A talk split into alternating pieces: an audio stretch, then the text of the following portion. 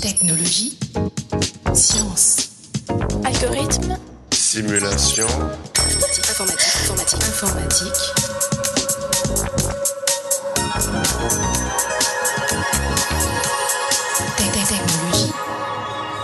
Chers auditeurs, bienvenue dans ce 54e épisode du podcast Interstice. Aujourd'hui, nous allons parler d'un élément à la base de tout programme informatique, l'algorithme. Pour en discuter, nous recevons Marie-Christine Rousset, professeure d'informatique à l'Université Joseph Fourier de Grenoble. Marie-Christine Rousset, bonjour. Bonjour. Les algorithmes sont intrinsèquement liés aux mathématiques et à l'informatique, mais ils ont un champ d'application bien plus vaste. Concrètement, qu'est-ce que c'est? Alors un algorithme, en fait, c'est à la fois facile et difficile à, définir.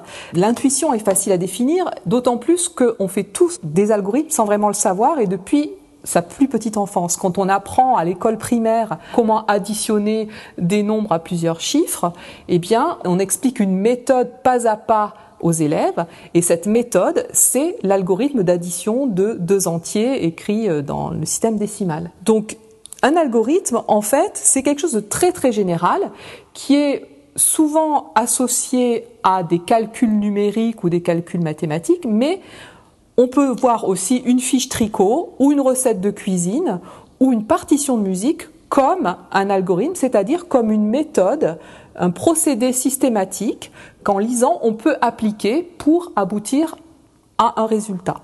Donc on trouve des algorithmes partout, mais comment on les conçoit ces algorithmes? Ah, ça c'est une question très très difficile. D'abord, en général, on apprend des algorithmes.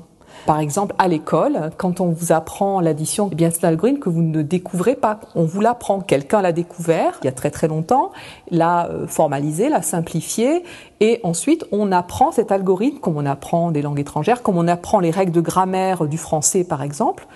Ça peut être aussi associé à une algorithmique de la langue française.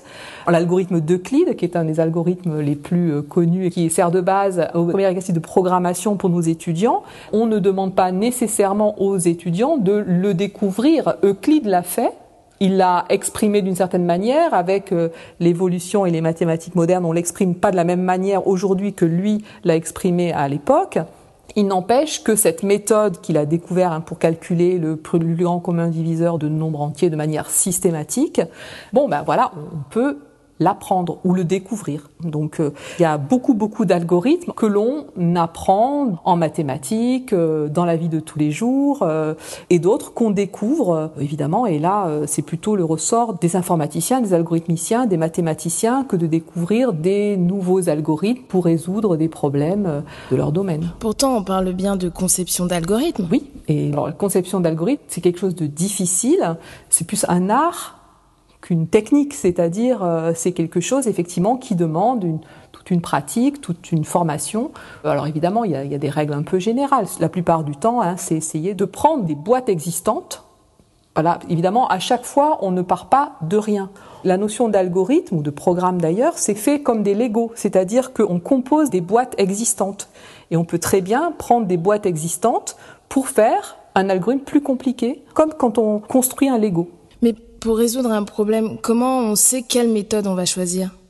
Si on veut rechercher par exemple un mot dans un dictionnaire, alors ce dictionnaire il peut être électronique ou pas? Prenons un cas d'un dictionnaire électronique, mais on fait la- la méthode. Il y a plusieurs façons de rechercher un mot dans un dictionnaire. Si par exemple on ne sait pas que le dictionnaire est déjà trié par ordre alphabétique, ben, qu'est-ce qu'on va faire? Eh bien, on va, va chercher le mot euh, ben, en tournant les pages une par une, et puis on, voilà, au bout d'un, si on a de la chance, on va le trouver très très vite. Si on n'a pas de chance, on le trouvera à la dernière page. Donc ça va nous coûter, ça peut voilà, nous coûter beaucoup de temps. Une autre méthode, donc un autre algorithme qui exploite le fait, par exemple, qu'on sache qu'un dictionnaire est un tableau ou une séquence de pages où les mots sont triés par ordre alphabétique, eh bien là, une autre méthode qui va être beaucoup plus rapide, ça va être de dire, je sais pas si on fait ça, mais en tout cas, c'est d'un point de vue informatique, c'est ça qu'on fait qui est le plus efficace. On va ouvrir le dictionnaire au milieu, et on va euh, regarder, comparer le mot qu'on l'on cherche par rapport au mot que l'on trouve dans la page du milieu. Si ce mot est classé avant par ordre alphabétique, eh bien on sait que c'est pas la peine d'aller chercher dans la deuxième moitié du dictionnaire et on se focalise sur la première moitié et on itère la même chose. C'est-à-dire que maintenant, on va couper en deux la partie qu'on a sélectionnée ainsi de suite. Alors, ça a l'air un peu artificiel, mais il n'en demeure pas moins que cette méthode, on peut la mécaniser nous-mêmes devant un dictionnaire papier.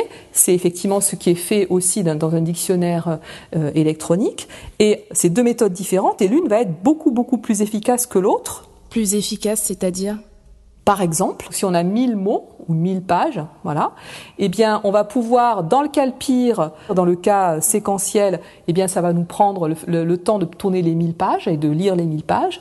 Dans l'autre cas, pour des raisons que je ne vais pas avoir le temps de détailler, mais par le fait qu'on divise par deux à chaque fois la partie du dictionnaire que l'on va explorer, eh bien là, ça va nous nécessiter que de lire 10 pages au lieu de 1000, et ça dans le cas pire. Pourquoi 10 au lieu de 1000 C'est simplement que d'un point de vue complexité, le fait de couper en deux à chaque fois nous permet d'obtenir une complexité logarithmique par opposition à une complexité linéaire qui consiste à lire toutes les pages et dans le cas le pire à trouver le mot qu'on cherchait dans la dernière page. Donc ça, c'est un exemple que je détaille un peu d'un algorithme, recherche de mots dans un dictionnaire, mais ça peut être aussi, par exemple, l'organisation de tournées de facteurs ou de voyageurs de commerce, ou ça peut être euh, conception d'emploi du temps, ou ça peut être, enfin, il y, a des tas, des tas euh, de problèmes concrets euh, qui sont résolus par des algorithmes, qui sont ensuite implantés sur machine. Alors évidemment, ce dont je vous parle là dans le dictionnaire de 1000 nous, euh, humains, on va trouver ça fastidieux de lire 1000 pages. Un ordinateur, lui, euh, il va faire ça sur un million, voire un milliard euh, d'entrées, et ça lui posera pas beaucoup, beaucoup plus de problèmes. À partir du moment où la, la méthode est systématique et très clairement euh, détaillé. Voilà, on tape au milieu, puis à chaque fois on définit une zone qui à chaque fois est la moitié euh, plus petite, et puis on retape au milieu, et à chaque fois on gagne, on gagne, jusqu'à de toute façon arriver à savoir si le mot qu'on cherche est ou non dans le dictionnaire. Et donc quel type de problème peut-on résoudre avec les algorithmes? Alors je vais commencer par une réponse peut-être partielle et, et pragmatique. Donc si vous me donnez un problème en me disant voilà moi j'ai ce problème là à résoudre est-ce que je peux le résoudre avec un algorithme ou avec des algorithmes? Soit ce problème, je connais un algorithme pour le résoudre, évidemment, je vous donne la réponse tout de suite, soit je peux réduire le problème que vous me donnez à un problème que je connais ou que je sais euh, que d'autres ont résolu par l'algorithmique et je sais où trouver, dans quel manuel ou dans quel livre ou dans quel article trouver un algorithme et par réduction de problème, je vais pouvoir aussi répondre à cette question. Par réduction de problème, vous entendez ramener un problème à un problème qu'on connaît déjà?